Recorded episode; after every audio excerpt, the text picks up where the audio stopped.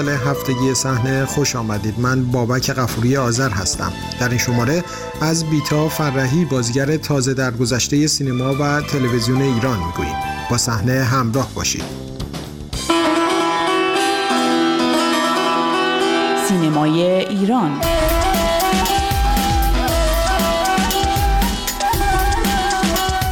در روزهای گذشته دو نفر از بازیگران زن سینما و تلویزیون ایران از دنیا رفتند. پروانه معصومی و بیتا فرهی دو نامی با کارنامه متفاوت یکی حاضر در چند اثر شاخص بهرام بیزایی در سالهای پیش از انقلاب و دیگری بازیگر دو فیلم مهم داریوش مرجویی در اواخر دهه 60 هامون و بانو. ما دیگه نمی‌تونیم با هم زندگی کنیم.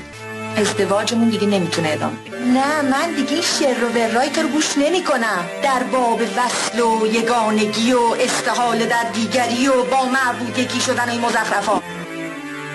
مسیری که این دو بازیگر طی کردند و واکنش ها به مرگشان نشان روشنی از تاثیر سیاست و موضعگیری های سیاسی و اجتماعی بر تصویر عمومی از سینماگران در دوران فعلی است. درباره نحوه ورود بیتا فرهی به سینما با ناصر زراعتی نویسنده و پژوهشگر فرهنگی مقیم سوئد گفتگو کردم و نخست از او درباره نخستین دیدارش با خانم فرهی پرسیدم فکر می‌کنم اوایل دهه پنجاه بود منزل یکی از داییاش فریبرز فرهی که از آشناها و دوستای ما بود اون زمان شاید هم منزل مادرش منیر خانم دیدم. به دعوت فریبرزم رفته بودم. برای اینکه برادرزادهش نیوشا فرهی پسر مرحوم فرهنگ فرهی که اون زمان نوجوان بود و تقریبا هم سن و سال خانم بیتا فرهی بود شعر می نوشت و چیزایی می نوشت فریبرز دوست داشت که من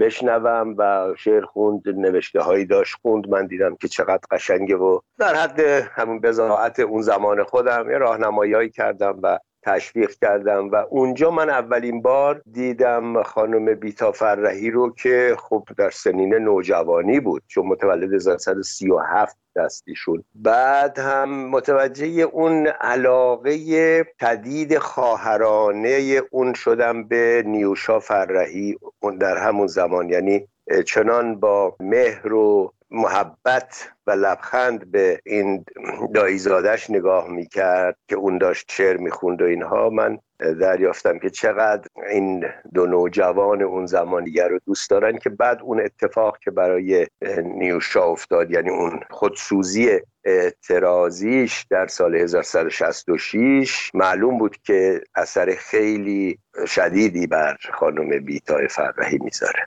نام خانوادگی خانم فرهی هم بر این مبنا به نظر می‌رسه که منطبق بر نام فامیلی مادرشون هست بله ایشون اونجایی که من اطلاع دارم اگه اشتباه نکنم تنها دختر خانم منیر فرهی بود. خانم منیر فرهی یک بانوی واقعا خیلی با شخصیت محکم. از اون زنهای نمونه اون سالها بود. سال با از سالهای دهه 20 و سی که از فعالان حزب توده بود مثل اون زمان برادرش فرهنگ. من از شاملو بارها شنیدم که از منیر خانم تعریف می‌کرد. علاقه ای که خانم بیتا به مادرش و بعد به داییهاش داشت فرهنگ و فریبرز و پدر اونها از نخستین داروسازها و داروخانه دارهای ایران و تهران بود. در نتیجه نام خانوادگی خودش رو فرهی گذاشته بود یا همیشه به اسم همین بیتای فرهی. آقای زراعتی شما با آقای مهرجویی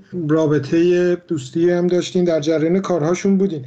اولین بار که آقای مهرجویی خانم فرهی رو برای بازی در فیلم هامون انتخاب کرد شما در جریان بودید؟ نه من از طرف مرحوم مرجویی دوستمون داریوش مرجویی در جریان نبودم. گویا ناصر چشمازر در منزل فریبرز فرهی ادایی کوچیک خانم بیتا فرهی ایشون رو دیده بوده و بعد به مرجویی میگه و مرجویی از اون طریق پیشنهاد بازی در فیلم هامون رو به بیتا فرهی میگه. من از این طریق در جریان قرار گرفتم که یک بار تلفن زدن به من. من رفتم خونه منیر خانوم نشستیم اونجا صحبت کردیم که بیتا به من گفتش که پیشنهاد بازی در یک فیلم شده و دایی گفتن منظورش آقای فرهنگ فرهی بود که با فلان کس یعنی با من مشورت کن. که من وقتی پرسیدم که کی پیشنهاد داده تا گفت مهرجویی گفتم اصلا در پذیرش این پیشنهاد شما تردید نکنید و این امکان و اقبال خیلی بزرگیه که با یه فیلمساز مهم و خوبی مثل مهرجویی اونم در یک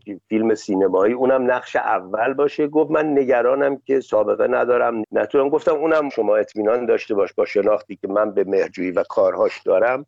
حتما از پس اینکه شما بتونین نقش رو بازی کنی بعد همینجور هم شد و البته در دیدارهای بعدی که من با مهرجویی داشتم همیشه خب صحبت از خانم فرهی می‌شد و اینکه استعدادش و این پیگیریش و به خصوص تلاشش تو کار خودش. چون باید همه این سابقه نداشتن ها و نمی‌دونم بازیگر نبودن ها رو بتونه جبران بکنه. اما آیا زراتی حضور خانم فرحی در فیلم هامون بسیار چشمگیره. یعنی در واقع تصویری از زن مدرنی که در اون فیلم ارائه میشه تصویری که کمتر در اون سالها در سینمای ایران دیده می‌شد و خانم فرحی کاملا به نظر می‌رسه اون خواسته کارگردان در ارائه اون تصویر رو تونسته برآورده کنه. کاملا درسته. کاملا حرف شما تحلیل شما از این قضیه درسته. نه اینکه کمتر بلکه می‌تونم بگم که اصلا اون زمان در اون سالهای دهه شست فیلم ها رو که وقتی می‌بینیم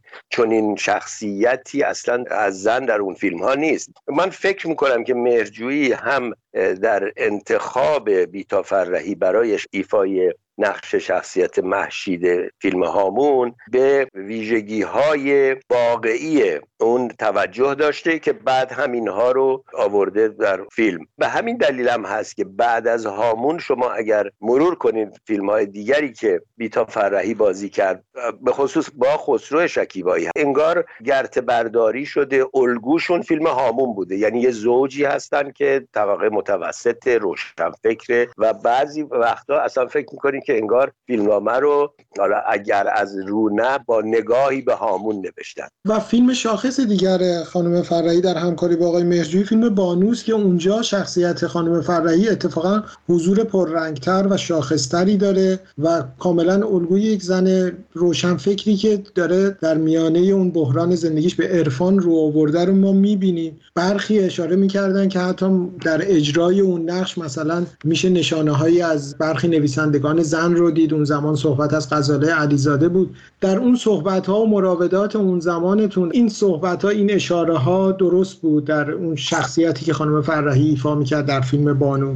خب ببینید واقعیت اینه که هر هنرمندی در این مورد داریوش مهرجویی از اون اطرافیانش از اون اتفاقها شخصیت ها آدم ها دوستایی که دور برش هستن حتما چیزهایی رو می‌گیره تردیدی در این نیست. و صحبت هایی هم خب همیشه بوده. مثلا یه موردی هم حتی مرجویی با غزال علیزاده خب دوست بود. ما حتی یک بار یک شعر نمایشی محمد علی سپانلو رو در منزل اون با حضور روشنگ گلشیری و محمد حقوقی و غزاله علیزاده و خود سپانلو که این شعر رو مثل تعذیه در واقع روخونی می‌کردن اجرا می‌کردن. یه ایده ای بود من و آقای مهرجویی داشتیم که با دو تا دوربین VHS و رضا شریفی رو من برده بودم فیلم برداری می‌کرد دوست فیلم بردارمون یادش بخیر. و آقای مهرجویی هم یکی از همکاراش آورده بود. ضبط کردیم. حتما این برداشت ها رو داشته مهرجویی و خیلی هم تو اون فیلم باز خوش میدرخشه بیتا فرهی ولی متاسفانه همونجوری که در کلیپ هایی که این روزها بیشتر می‌بینیم هست هم مهرجویی گفته و هم خود بیتا فرهی گفته توقیف در واقع هفت ساله این فیلم خیلی لطمه زد. هم از نظر روحی که اونو دچار دپرشن کرد و هم از نظر کاری. و مطمئنا اگر فیلم بانو به موقع ارائه می‌شد بعد از اون حتما کارهای بهتری بیتا فرهی فیلم های بهتری بازی می‌کرد. حتما مرجویی باز فیلم های بیشتر و بهتر. اینا لطمه های سانسور هست که یه جوری زخم هایی به هنرمندان می‌زنه که هیچ وقت التیام پیدا نمی‌کنه. از همراهی دیگرتان با مجله هفتگی صحنه سپاس گذارم تا شماره آینده شب و روز خوش. از قابلیت جدید واتساپ برای دنبال کردن خبرها و گزارش های رادیو فردا استفاده کنید. کانال رادیو فردا در واتساپ.